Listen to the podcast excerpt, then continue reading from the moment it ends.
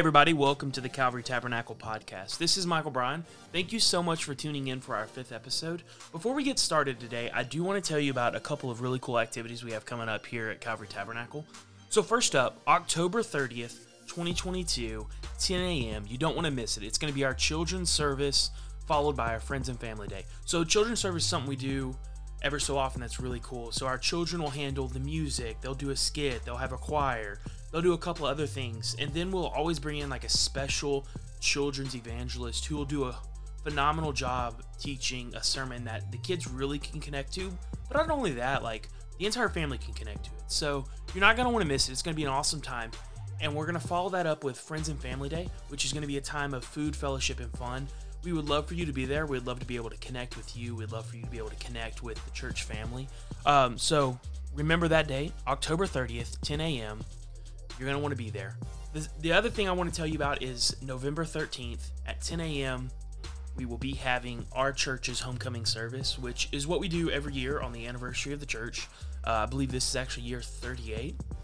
So you're not going to want to miss it. We're going to have a guest evangelist, Reverend Larry Hoyt from Mississippi, will be preaching at 10 a.m., 2 p.m. There'll be a dinner in between those two services. It's going to be a phenomenal time of reminiscing over the past of Calvary Tabernacle while also really looking to the future of what Calvary Tabernacle is looking to do and the impact it wants to have in Lawrence County, Alabama. Without much further ado, we're going to get into the sermon today. Uh, this sermon's actually, I like to think it's a pretty good sermon. I don't know. I was the one who preached it. So, without much further ado, The Jump by Reverend Michael Brian. Stay tuned. Before I get started, I uh, got to take care of some, some business that I forget every time I preach. Uh, when I was in Bible college, Brother Kilman always told us when you go and preach somewhere, even if it's at your home church, always make sure you pay respects to the pastor because he doesn't have to let you get behind the pulpit. And so, Brother Kenneth, I, I, am grateful for every opportunity you give me to get up here and speak to your congregation because I've heard some of my sermons, and after some of them, I don't know if I'd let myself get back up. So, sorry, y'all get to deal with it. For the, the past week, I've, I've been on vacation, which means I get a lot of time to think. And I've known I was preaching for a week, and so I thought, you know what, I'll get a head start on it. I'll, I'll start studying. I'll, I'll, I'll go ahead and get my notes wrote, and I'll figure out what it is I want to talk about, and, and it's going to be great.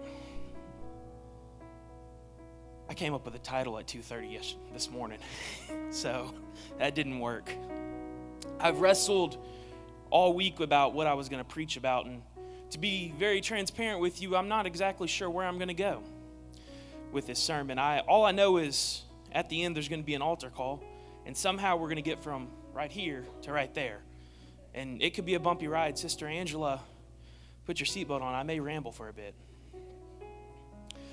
But this morning, when I was working on this, I began to think about a conversation I had back at camp meeting with uh, the, the elder Harrelson, Philip Harrelson. And uh, at camp meeting, I do all the service coordinating, and so I get the opportunity to sit on the platform and hang out with all the really cool big name preachers, which is intimidating sometimes, but other times it's really cool. And this last year at camp meeting, at the end of the last service, I was sitting there waiting on someone to come close the service so I could tell everyone on the production team, shut it down. We can go home. And Brother Harrelson comes and he sits down beside me. And he begins to talk to me and and we started talking about the troubles with ministry and things you go through. And he looked at me and he said, Back when I was a young man, I started going through some things. I started having to fight some battles, and now looking back on them, at the moment they hurt, but now I see that they brought me to where I am. They're what made me into the minister that I am. Pain and hurt is what makes you into what God has called you to be. If you'll turn in your Bibles with me to Isaiah 6, 5 through 10.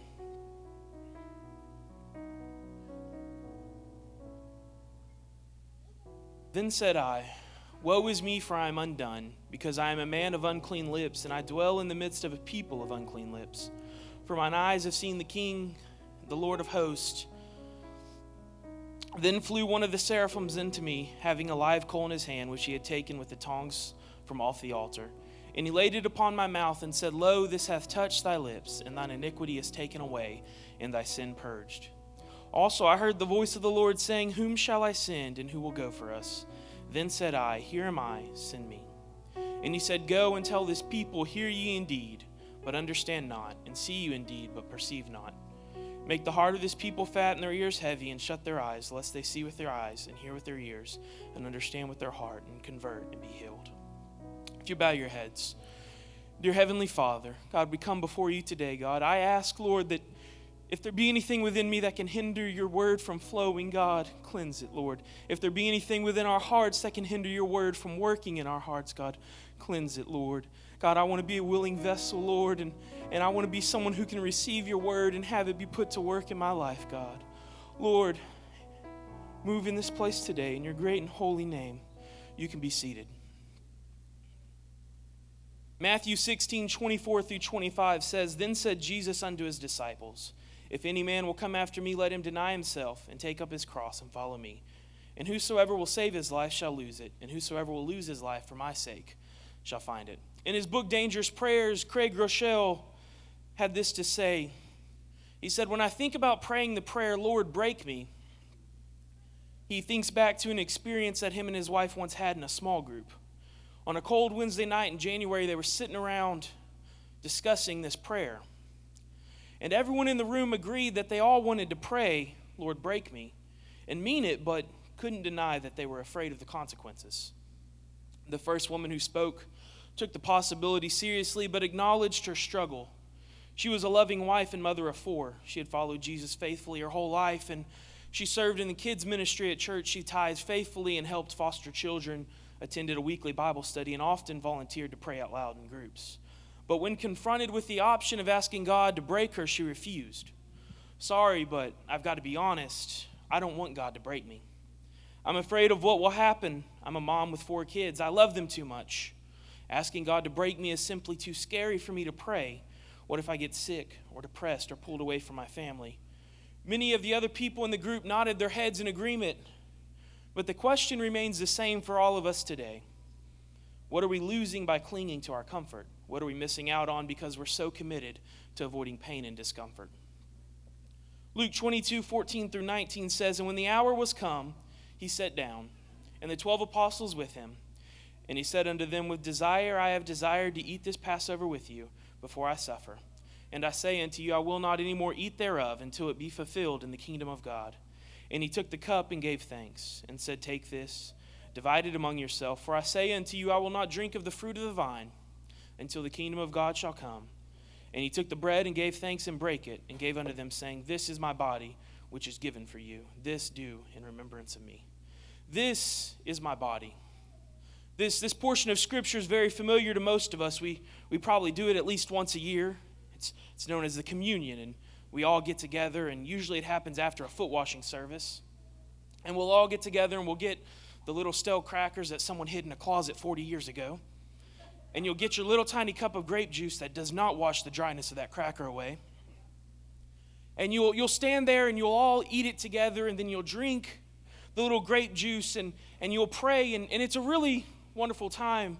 And it's a, it's a great thing to do in remembrance of God. But some scholars believe when Jesus said, Do this, he wasn't talking about the communion.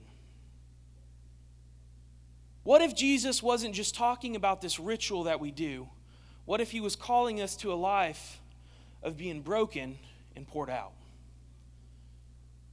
We don't just remember Jesus during the Holy Communion at church, we remember him and how we're supposed to live our lives daily. Because Jesus' body was broken and because his blood was poured out, for us. We too should live daily for Him, broken and poured out. This may not sound appealing at first glance because who really wants to be broken? And who really wants to be poured out? That sounds painful at best and miserable at its worst, but it's in the giving of our lives that we find true joy. Rather than pursuing our will, we surrender to His, and instead of trying to fill our lives with all that we want, we empty our lives to make a difference in the lives of others. True brokenness before God isn't a one time event, it's a daily decision. Paul said in 1 Corinthians, I die daily.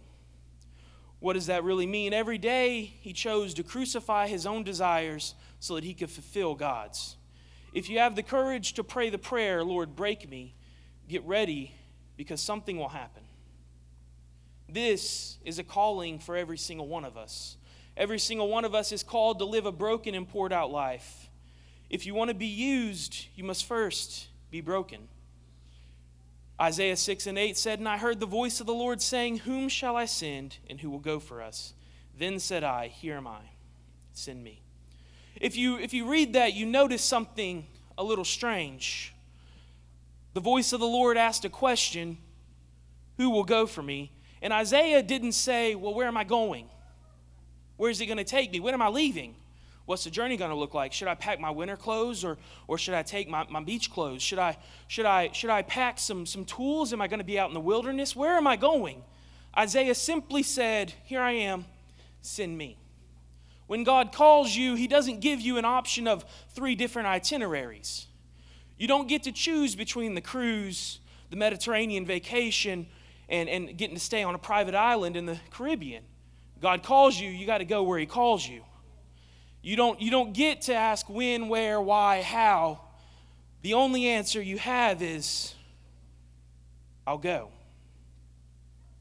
God send me, God use me. I'm not asking for details, and I don't need to know the benefits or whether it will be easy or if I'll enjoy it because you're God. You're my King. You're my Savior. I trust you because you died on a cross for me and you, you created me. I surrender my entire will to you every part of me. Take my mind, my eyes, my mouth, my ears, my heart, my hands, my feet, and guide me to what you want me to do. I trust you, God. My answer is simply yes. Now, what's the question? It was October 14th, 1947. A man by the name Chuck Yeager was strapped into a tiny little experimental rocket plane. And that plane was in turn strapped to a much bigger plane. And somewhere at, a, at an altitude of around 25,000 feet, Chuck Yeager pushed a button, and that little tiny experimental rocket plane fell away from the bigger plane. He would then start to speed up, and, and he would press another button, and that little tiny plane would rocket to over 40,000 feet and more than 662 miles per hour. What's so amazing about this is at the altitude of 40,000 feet, 662 miles an hour, is more than the speed of sound. The speed of sound for many years was considered to be a brick wall in the sky. It was insurmountable, it wasn't able to be broken. When they say you break the sound barrier, you literally break through something. Pilots said for years that when they would get close to the speed of sound, the planes would begin to shake and, and they would, it would feel like the plane was going to fall apart. So most of the time, they would pull back on the throttle and slow down because no one knows what happens if you keep going. The failure to break the sound barrier was not due to an inability to build a plane capable of reaching those speeds, but the failure was due to a fear of the unknown.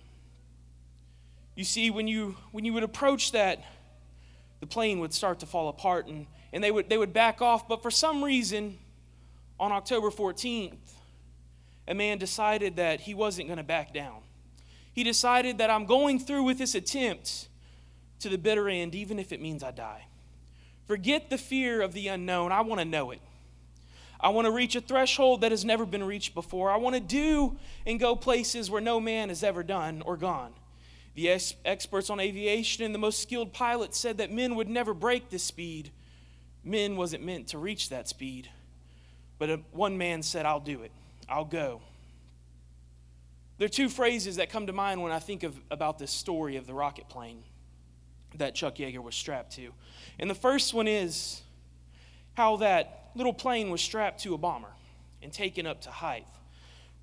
The first phrase that comes to mind is if you see a turtle on a fence post, just know it didn't get there on its own. And the second phrase is we stand on the shoulders of giants. You see, the reason they would lift the tiny little plane up to that height and then drop it was because they could be either really fast or they could have enough fuel to fly somewhere. You could have one or the other. And so they decided, I want to be really, really fast, and I'm just not going to take any fuel. And so they got it enough fuel to get it to the speed they wanted it to. And so then they loaded it up in a bomber, and they took it up in the air and they dropped it. You have to rely on help to reach a certain point in your walk with God. People may guide you and help you, but you'll reach a point where you must let go and take a massive leap of faith for the unknown or just return back to earth in the same old, same old. I, I, I think of that and I, I think of a story in the Bible when, when Jesus was carrying a cross up a hill. And the Bible tells us that they go and they get somebody to help him carry his cross.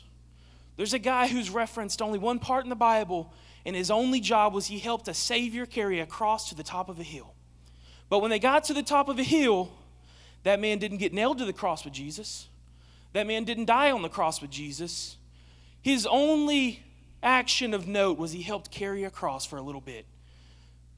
Sometimes in life, people will help you carry the cross, but if you want to fulfill your calling, you got to do it alone. You don't get to have a support group with you on top of the mountain. You have to be alone. Your parents can only get you so far. Your heritage will only get you to a certain point. Your youth pastor can only take you to certain places, and your pastor can only touch God for you to a certain point. If you want to go further and deeper with God, then you have to go for it and get out of a comfort zone and take the leap alone. If you want it, then take the leap. Go for it. Make the decision. You may not get a second chance. God has called you. He said, Come unto me. Then go and reach for it.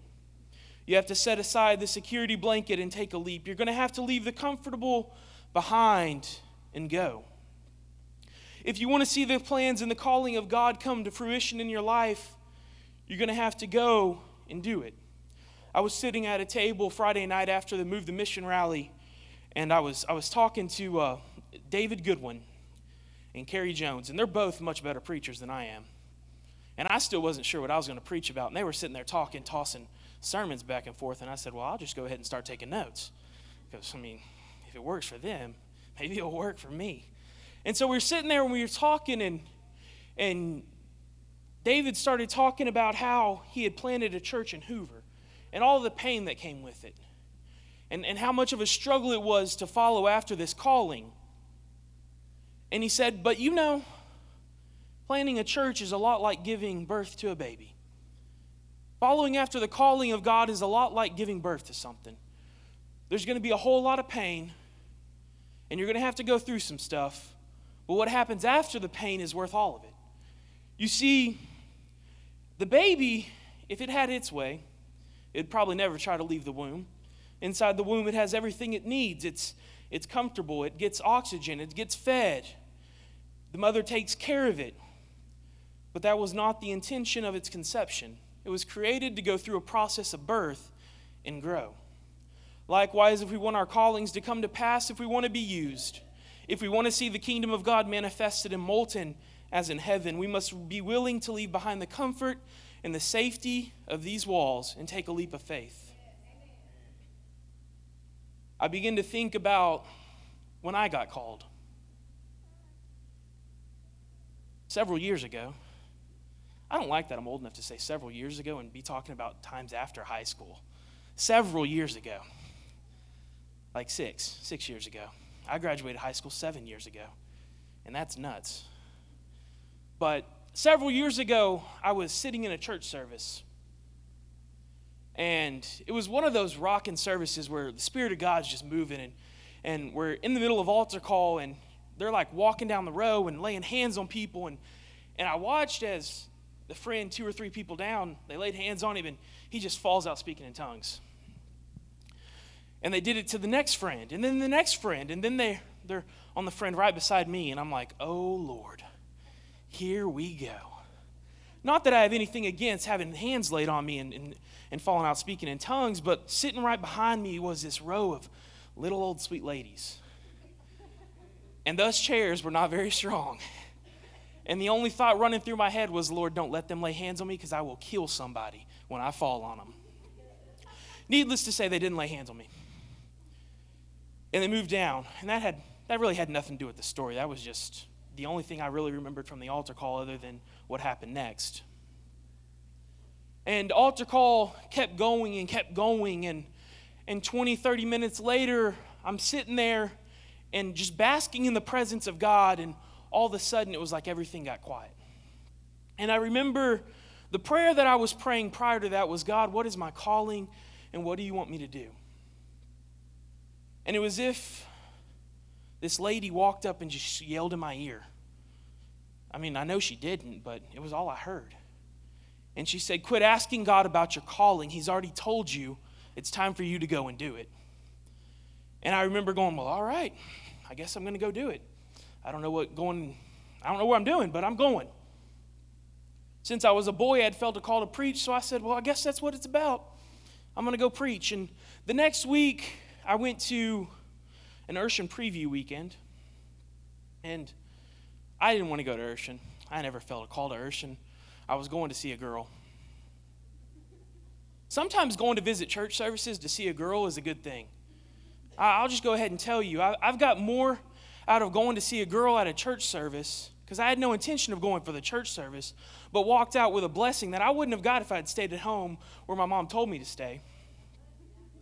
She used to throw fits. Me and these two other guys I went to church with, every single weekend, it seemed like we were going to a different church. And we'd, we'd go and we'd find a, find a cute girl and we'd start going to her church and we'd go every weekend. And then whatever would happen, we'd, we'd, it'd not work out, obviously, because I didn't marry any of them. But it wouldn't work out, and so we'd find a different church with a different cute girl. And we'd start going there every single weekend. I actually went back and visited one of those churches, and the lady's like, Oh, I'm so glad you came back. I love it when prodigals return. I'm like, I never even came here, really. I just came to see that one girl. But whatever. I mean, sure, it's good to be here. But I was going to Urshan to visit, a, see my cousin. She wasn't the cute girl I was going to see. I'm not from Alabama, just so y'all know. But I was going to see my cousin and to go see this other girl.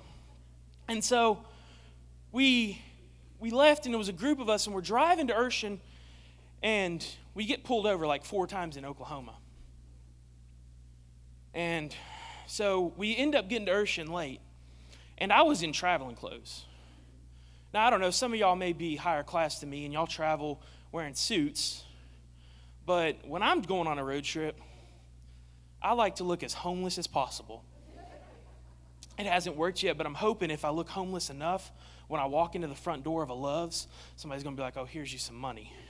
And then I can just pay for gas without having to use my card. But it hasn't worked yet, but it will. So, anyways, I'm I was in like athletic pants, and I had this Texas A&M hoodie that I had had since I was like 13 years old.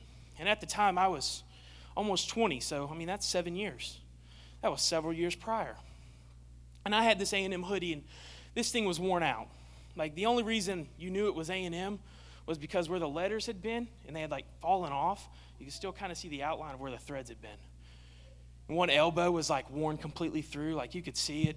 It was, it was an ugly hoodie. And I was wearing that, and I hadn't shaved. I had a hat on all day, and I'm going bald. And if you're going bald and if you're wearing a hat, it doesn't tend to look very well when you take the hat off because then there's like a patch here and a patch here.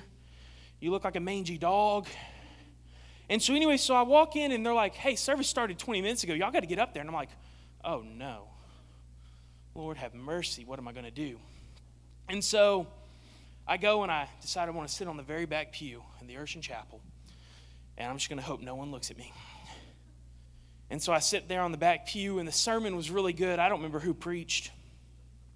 I remember the title was A Brook Called Jabbok. Powerful sermon. And after the, after the sermon was over and after altar call, I'm still back there in my little pew, and I look up, and you know how you can tell if someone makes eye contact with you? You, you can just kind of feel it. I felt it, and I look up, and there's a guy, the preacher, standing on the stage, and he is staring directly at me. And I'm like, oh my goodness, here we go. They think a homeless guy just wandered in. They are going to come pray me through. I don't know what I do wrong when I go and visit churches. I've, I've always had this uncanny knack of when I walk into a church to visit, I can be dressed like a Pentecostal.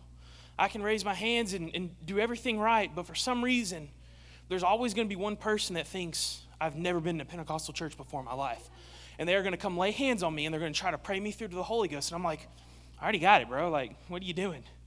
But I'm like, that's about to happen. It's going to happen. Here he comes. And he makes a beeline down off the stage and down the back aisle. And he comes over there to me and he walks up to me and he looks at me in the eyes and he says, I don't know who you are. I don't know why you're here. And I don't know if God's calling you to Urshan.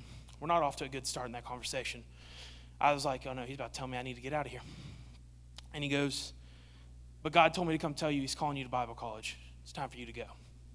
Turns and walks away. Didn't even shake my hand. That's why I never went back to Urshan. They didn't follow up with their guests very well. But I left and I left there thinking, okay, well, I guess I'm supposed to go to Bible college. All right, God, whatever, whatever you want to do, I'll do it. The very next week, I guess I'm a hard headed person. This all happened in three weeks. The next week, I was at Texas HYC in Lufkin, Texas.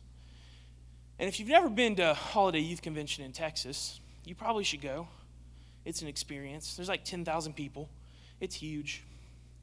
And I'm sitting on the Friday night, about halfway back, right behind the media booth. And church was, church was great. It was phenomenal. I have no idea who preached. I don't remember the title of the sermon either. All I remember was at the end of altar call, I'm sitting there and my phone buzzed. And, you know, maybe y'all are more spiritual than I. Maybe y'all don't get on your phones at all in church.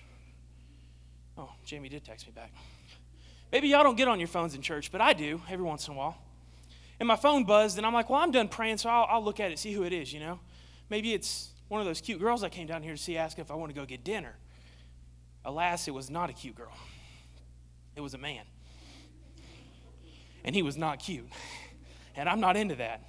But it was a friend, and he texted me simply, Are you here? And I just responded, I mean, I could have been sarcastic. I knew what he was talking about, but I could have been like, Where's here? I mean, I may be there, I may not. And I said, Yes. And he said, Where? And I said, Media booth. And so about five minutes later, I see a figure come running down the side aisle. And he comes walking up to me and he goes, Michael, I don't know why, but I was praying and I felt like I need to come tell you something. I said, All right, man, what's up? And he goes and he looks at me and he says, God's calling you to Bible college and it's time for you to go. And turns and walks away. And I said, Well, all right. I could have just thought the first two were just crazy people, but the third one, it's a little too much confirmation. So I decided to go to Bible college. And I enrolled in Indiana Bible College, and it was obviously the call of God for my life. If it wasn't, then there's three liars that need to go repent somewhere. But so I go to Bible college, and, and I'm thinking it's going to be wonderful. I'm going to I'm going to love this. I'm going to go to Bible college. I'm going to do my four years. I'm going to get out, and I'm going to go be a big name pastor somewhere, and, and life's going to be dandy. I made it a year, a year and two months. And they called me into the office one day and said, Michael, you don't have the money to stay. You're going to have to leave. And I said, okay, cool. And I looked in my wallet. I don't know why I'm telling this story, but I looked into my wallet and I had $75 and an overdrawn credit card. Overdrawn credit card.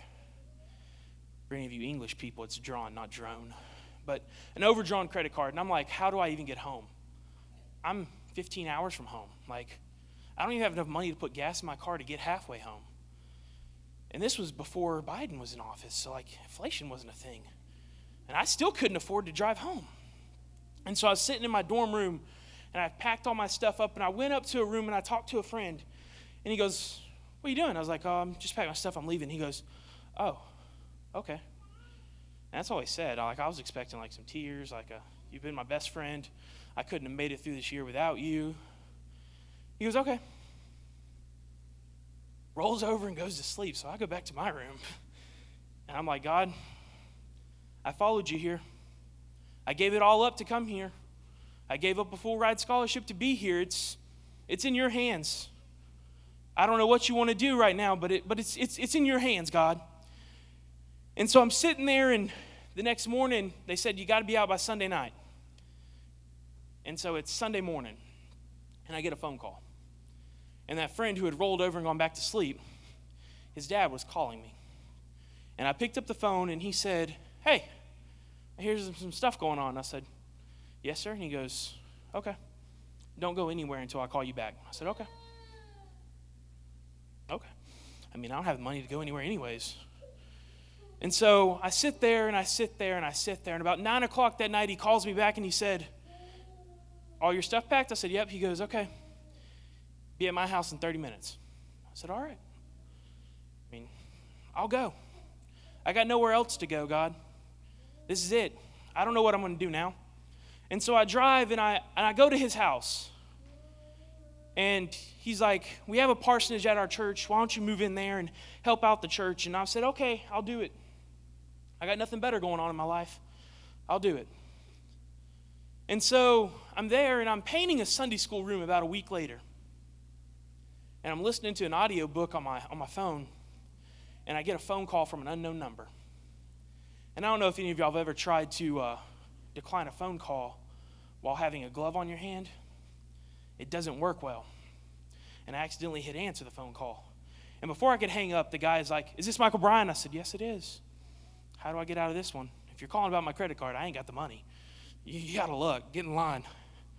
And he goes, I'm with Guitar Center. And I said, Okay. What can I do for you? He said, Have you ever applied for a job with us? And I said, Yeah, which I had several years before that. When I was in high school, I had applied to work at one in Texas. He goes, Okay. Um, tomorrow, show up at this address for a job interview. And I said, Okay. And he hung up. And I'm sitting there thinking to myself, I'm going to get killed tomorrow. Like, he didn't give me a name, he didn't give me a phone number, he didn't tell me who I was meeting. All he said was, go to this address for a job interview. So I wake up the next morning and I get all dressed up. You know, I put on my, put on my Bible college suit and I had a tie on. I hate ties.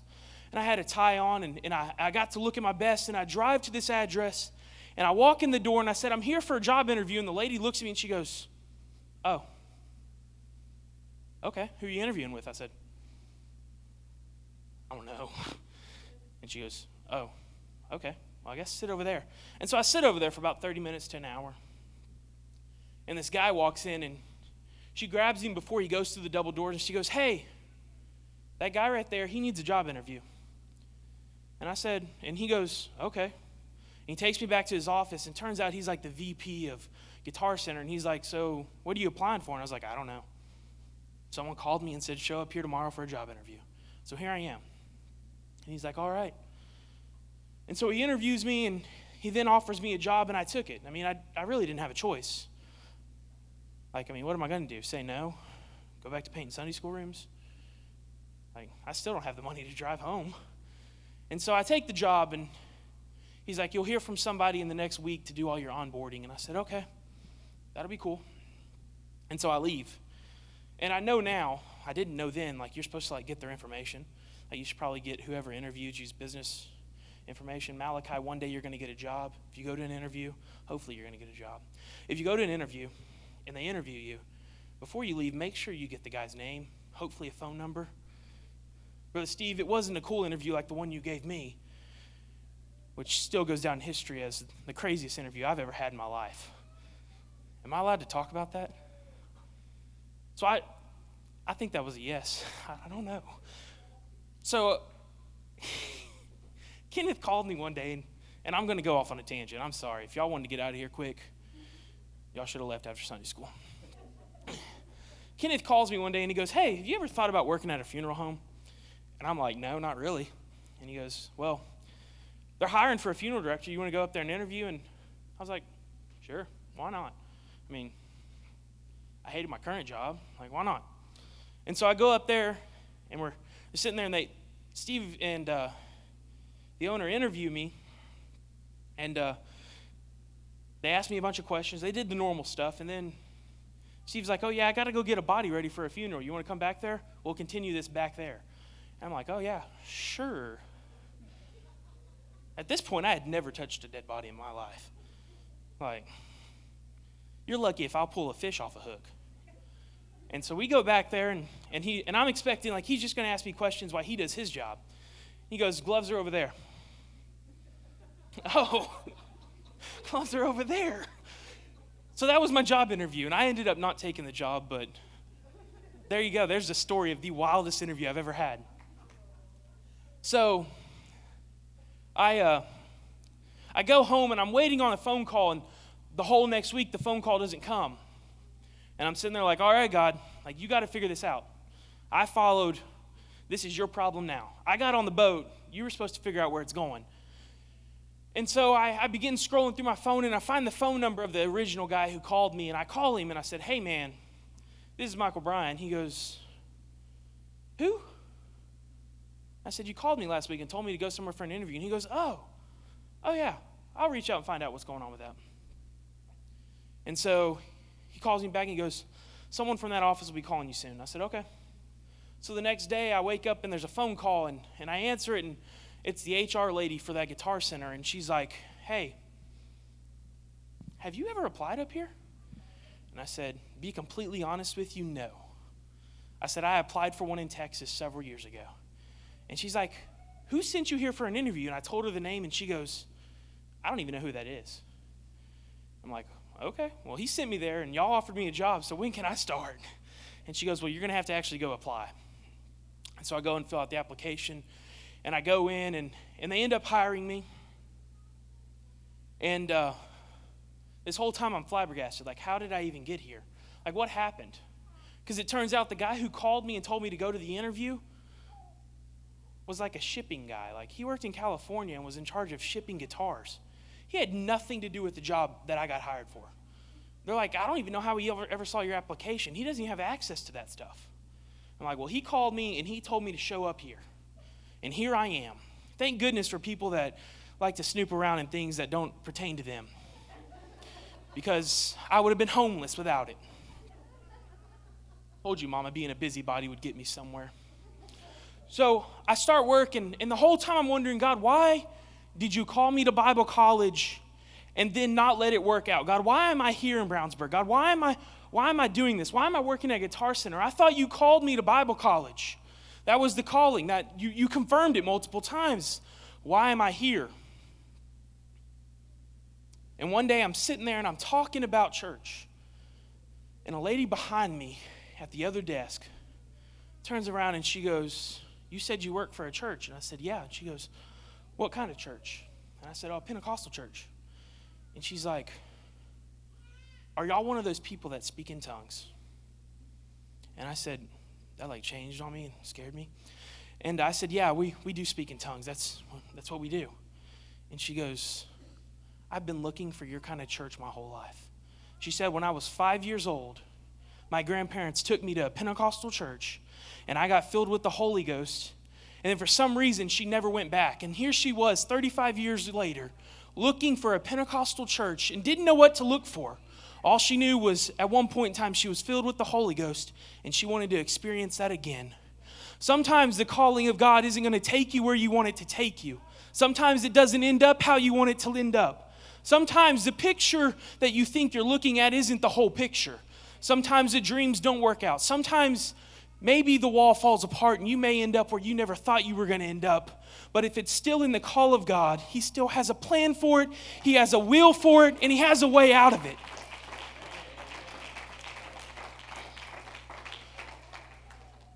I've been asked the question, Michael, how did you end up in Moulton, Alabama? The easy answer is I had a cousin who was a mail order bride.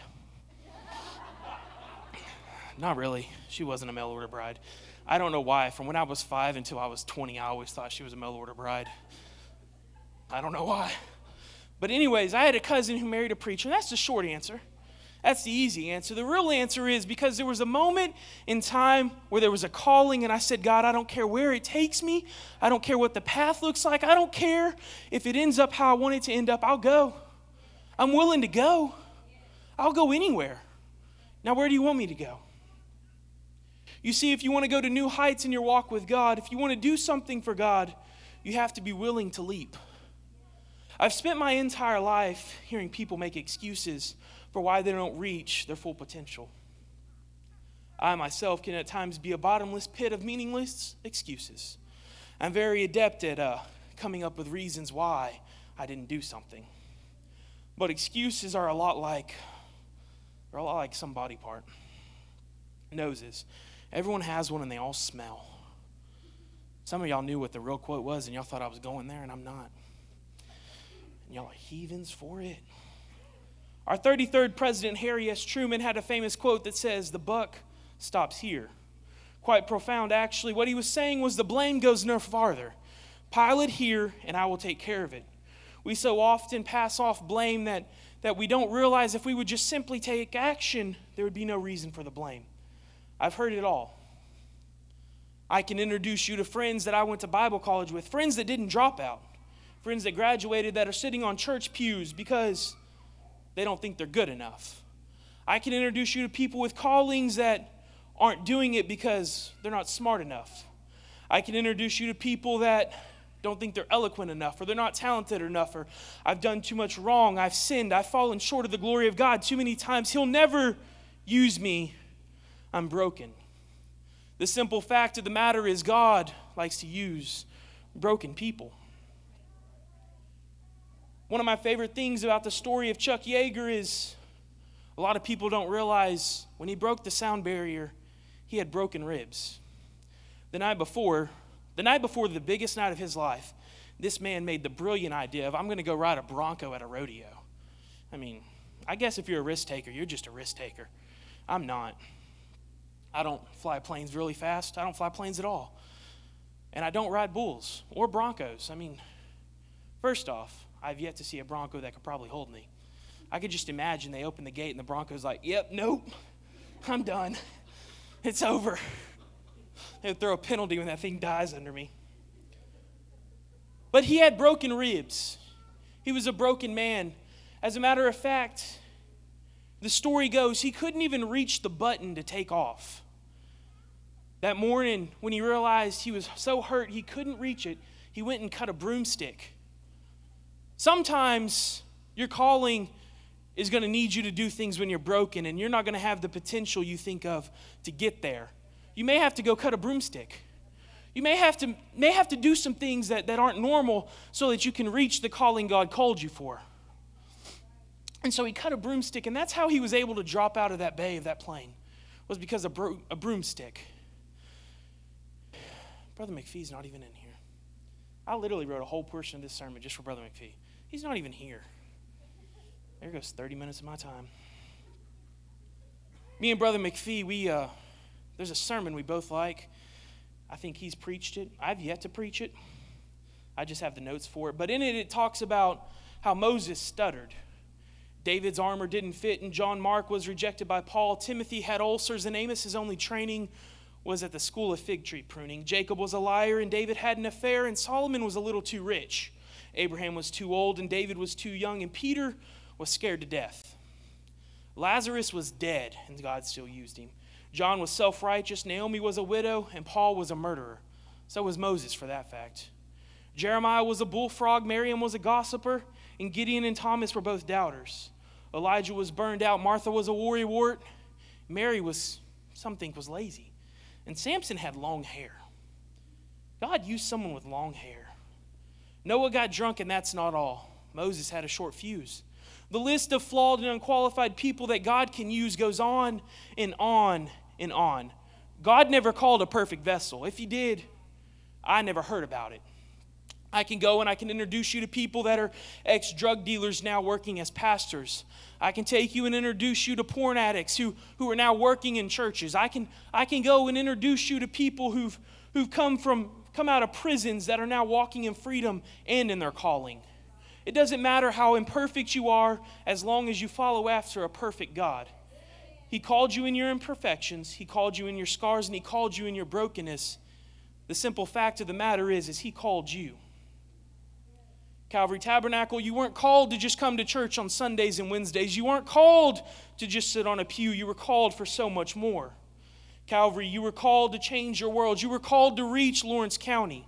You were called to impact Moulton, Trinity, East Lawrence, Decatur. You were called to take a perfect, life giving gospel into an imperfect and dying world. You were called to transform your world. Are you tired of a life of unfulfilled potential, deserted and forgotten callings? It's time that we make up in our minds that I don't care what sin I've done. I don't care what's happened in my past. I don't care whether or not I'm a really good speaker or a really good singer. I don't care if I feel ill equipped and ill prepared. I'm going to change my world. I was called for this. We were all called to shake this world around us, and it's time that we go for it. We're called to shake the world around me. We're called to be ground shakers, world changers, heaven movers. It's time that you go for it. There's only one proven way to find out whether or not you can change your world, and that's to go try and do it. Quit backing away from the edge. You're called to jump. God is waiting for you to jump. He wants to use you to change your world, but first, you have to jump. There's, there's a saying of a journey of a thousand miles starts with a step. It doesn't start on mile 900, it starts at the first one. If you were to look up the story of Abraham, you would find that when he was an old man, God would give him a son named Isaac. And Abraham would, would have this baby that he had wanted his whole life, and he would start to raise him. And several years go by, and God calls Abraham and says, I want you to take your son, and I want you to go to a mountain, and I want you to sacrifice him. I can imagine in Abraham's mind, he was probably saying, But God, why? This was my blessing. Why would I go sacrifice him on a mountain? That's barbaric. Surely it terrified Abraham, but he decided to have faith in God and he took a jump. He would take Isaac up to a mountain and he would build an altar, and he would proceed to take his blessing and place it on that altar to sacrifice back to God if it's what God wanted. He took the jump, and then God would step in and provide. God provided a ram as a replacement for Isaac. But then God proceeded to bless Abraham. All because Abraham took a leap of faith and jumped. One of my favorite poems is The Charge of the Light Brigade by Lord Alfred Tennyson. And a couple lines out of it read like this Forward, the Light Brigade. Was there a man dismayed? Not though the soldier knew someone had blundered. There's not to make reply, there's not to reason why, there's but to do and die into the valley of death rode the 600. Canyon to the, cannon to the right of them, cannon to the left of them, cannon in front of them, volleyed and thundered, stormed out with shot and shell. Boldly they rode and well, into the jaws of death, into the mouth of hell, rode the 600. These lines have always intrigued me. You see, here we find 600 men riding into battle. Someone called them and said, We're going to go fight a battle. And so they go out and they don't know if they're coming home, they don't know what's going to happen. And the story tells us that they all die. But they still took the jump. Unlike the men in this poem, we have a promise that it doesn't matter what we go through, we still serve a God who's bigger than it. I don't, I don't need to worry about my calling. If I follow it, okay, it was God's plan. God tells me in the Bible that He has plans to prosper me, not to harm me. I don't need to worry about it. All I need to do is take a jump. Those God calls, He enables, and those He enables, He'll equip. And those that He equip, He makes win. But only if they'll first jump. I'm coming to a close. The musicians want to come. Throughout the Bible, we find instance after instance of God performing miracles through willing vessels. He never shied away from using broken vessels for this. Matter of fact, God prefers broken vessels.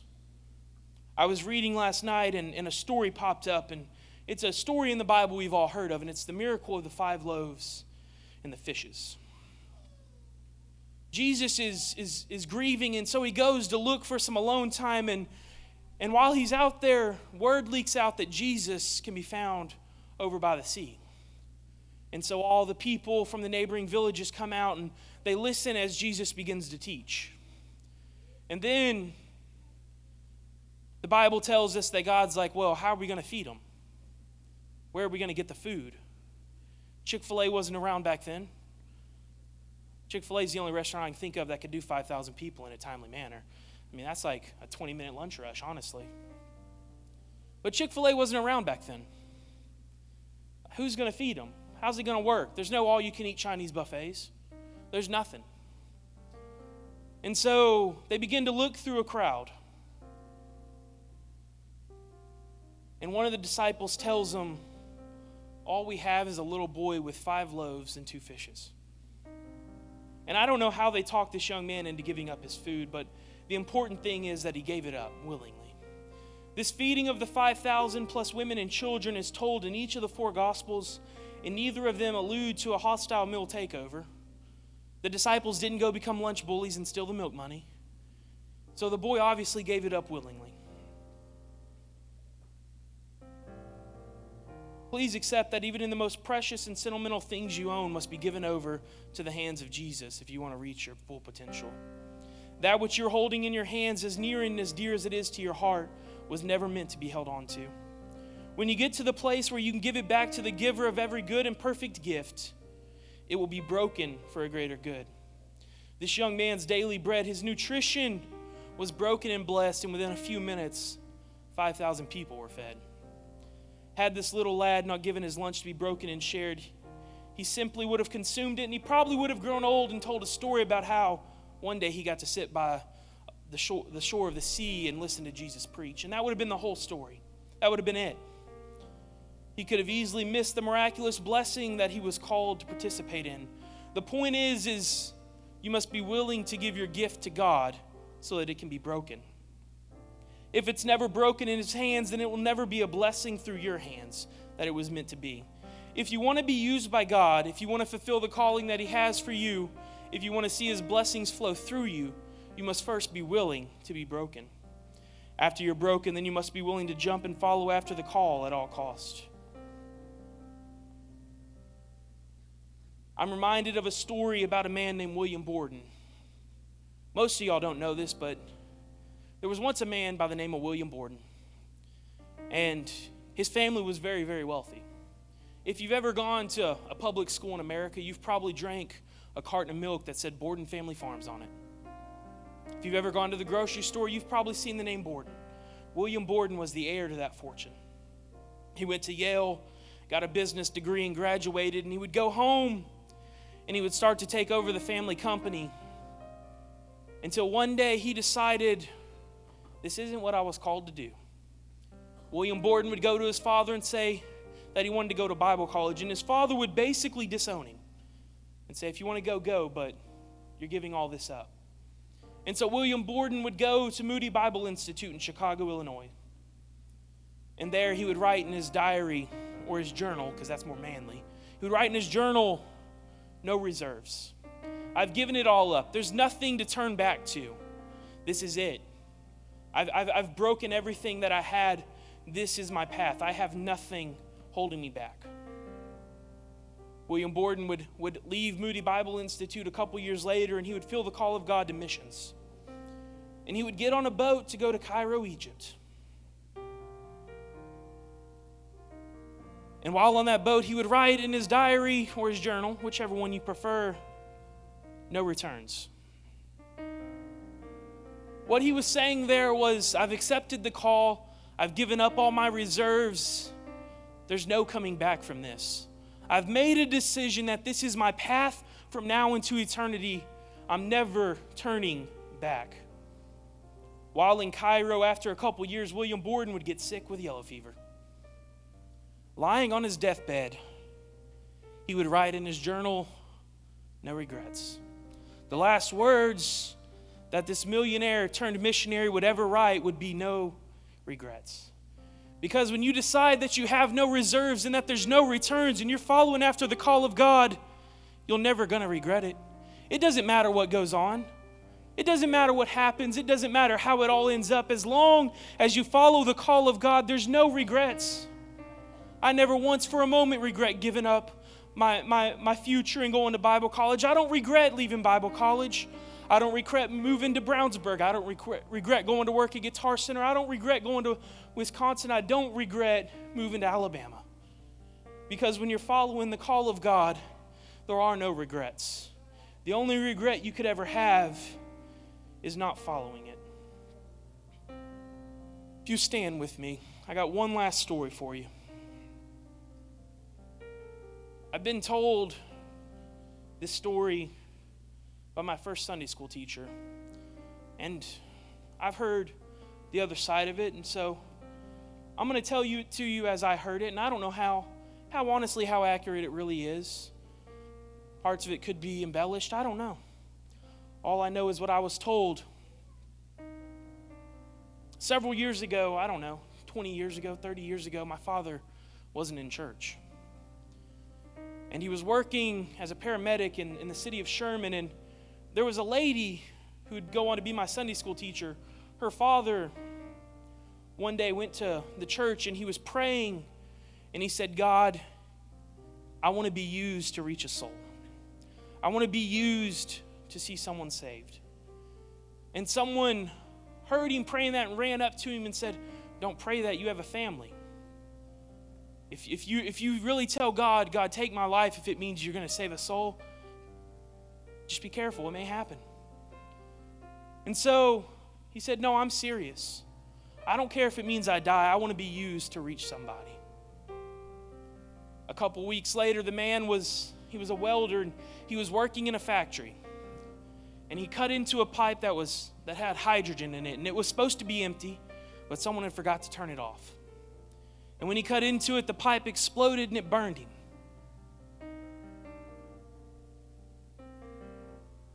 The first person to show up on scene was my father. It wasn't long after that my father got back in church. I'm here because someone prayed a prayer and said, I don't care if it takes my life, I just want to be used. I don't care if it means I'm going to die, I just want to be used for you, God.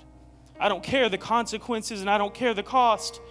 These altars are open today. If, if that's you, if you want to serve God no matter the cost, if you want to see the will of God done in your life no matter what it takes, the altars are open. There's a calling. God's waiting on a church willing to go, willing to reach, and willing to jump. Will you jump? There's a burden and a calling, Charles. See, will you go? Brother Corey, God has a calling and a plan for you. Are you willing to sell out and go? He's calling today who is willing to go deeper and further than they have ever gone in the Spirit before. He's calling today who's willing to say, no matter the price and no matter the cost, I'm willing to do whatever it takes. I'm willing to go. Here I am, Lord. Send me. I have nothing to give but myself. Use me. I have nothing left. Use me. I have no reserves. Use me. I promise you'll never regret it.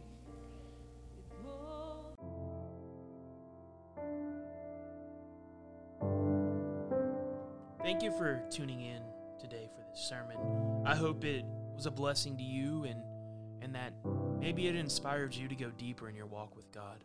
I do want to leave you with the parting words of you will never regret following after the call of God, and you'll never regret the sacrifices you make for His will. If you'd like to learn more or like to connect uh, with Calvary Tabernacle, reach out to us at calvarytabernacleofmoulton.com or on Facebook or Instagram, Calvary Tabernacle of Moulton. We'd love to hear from you. We'd love to help you in your walk with God. Anyways, don't forget October 30th, Friends and Family Day and Children's Sunday, and November 13th, Homecoming. We'd love to see you there. God bless and have a great day.